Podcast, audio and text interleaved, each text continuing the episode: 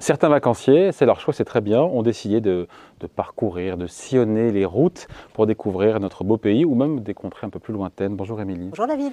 Voilà, on parle de la location de voitures qui pour le coup est une bonne solution, sauf que les prix euh, ont carrément sont en train de flamber cet été. Alors pour faire simple, hein, vous avez euh, une pénurie de véhicules couplée à une demande en hausse avec évidemment des gens qui ont, on le sait, une soif euh, de voyager euh, cette année. Forcément, vous l'avez dit, des prix qui flambent. Alors le comparateur de prix, Carigami a fait le calcul.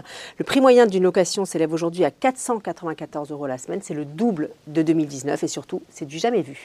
Bon, on imagine que cette pénurie, elle concerne essentiellement les, les zones touristiques qui, encore une fois, cette année sont prises d'assaut Alors on peut citer par exemple la Grèce, la Crète, la Corse, les Baléares, mais il n'y a pas que, les îles hein, qui, sont, qui sont impactées par, par cette pénurie. Au final, toutes les régions du monde sont concernées. Vous imaginez euh, dans des pays comme les États-Unis ou l'Islande, où effectivement la, voiture est indispensable, comme ça peut être compliqué pour, euh, pour, euh, pour circuler. Donc évidemment, les, les, gens qui en tout cas ont les moyens n'ont pas d'autre choix que de se rabattre sur du très haut de gamme. Mais pardon, ce, ce, problème de pénurie, Émilie, il est directement lié, on le sait, on l'a commenté ici, à la pandémie qui a été la crise du Covid qui est apparue il y a deux ans au printemps 2020, mais c'était il y a deux ans. Quoi, hein. bah, Rappelez-vous, à l'époque, effectivement, on ne savait pas du tout si on allait pouvoir partir en vacances. On était tous euh, terrés, euh, terrés, chez nous. Du coup, les loueurs, ils ont considérablement euh, réduit leur stock, car évidemment, l'immobilisation d'un véhicule, ça leur coûte des sous.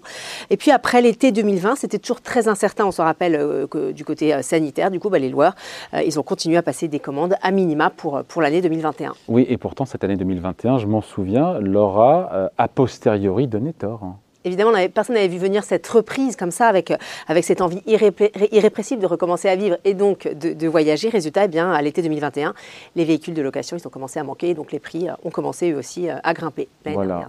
Et donc il y a ces pénuries de, semi-conducteurs en Asie qui, qui n'aident pas, qui ne plaident pas la cause. Hein. Évidemment, évidemment. Alors, euh, pas de puce, ce qui dit pas de puce électronique dit pas de voiture et à chaque soubresaut de l'épidémie en Asie, principalement en Chine, c'est évidemment toute la chaîne d'approvisionnement qui est impactée. On l'a vu d'ailleurs récemment avec le reconfinement H et puis la guerre en Ukraine euh, aggrave encore plus le problème, puisqu'on le sait, euh, le pays abrite de nombreux sous-traitants euh, de composants de voitures. Ah, voilà. Et dans ce contexte de, de pénurie, il se trouve que, et c'est intéressant, les constructeurs préfèrent livrer c'est un peu normal, ceux qui payent le prix fort. Oui, ceux qui payent le prix fort, ce sont euh, les particuliers. Donc effectivement, les constructeurs qui, eux aussi, hein, sont à la peine, privilégient les particuliers. Les loueurs de voitures sont, sont servis euh, en dernier. Et bah, je vais vous donner un chiffre hein, pour se rendre compte. Avant la pandémie, 200 000 voitures étaient livrées chaque année aux loueurs.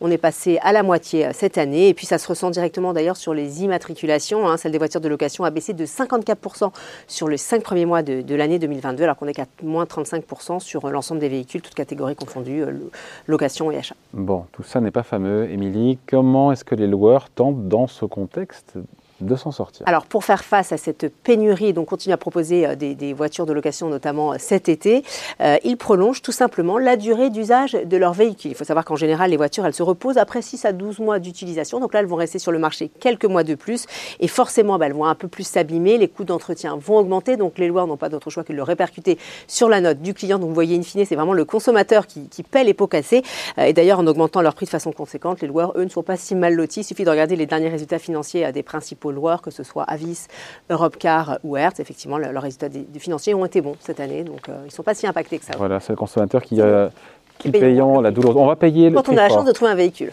Quand on a la chance de trouver un véhicule, on va le payer au prix fort cet été, quand il faudra louer sa bagnole. Merci Émilie. Merci David.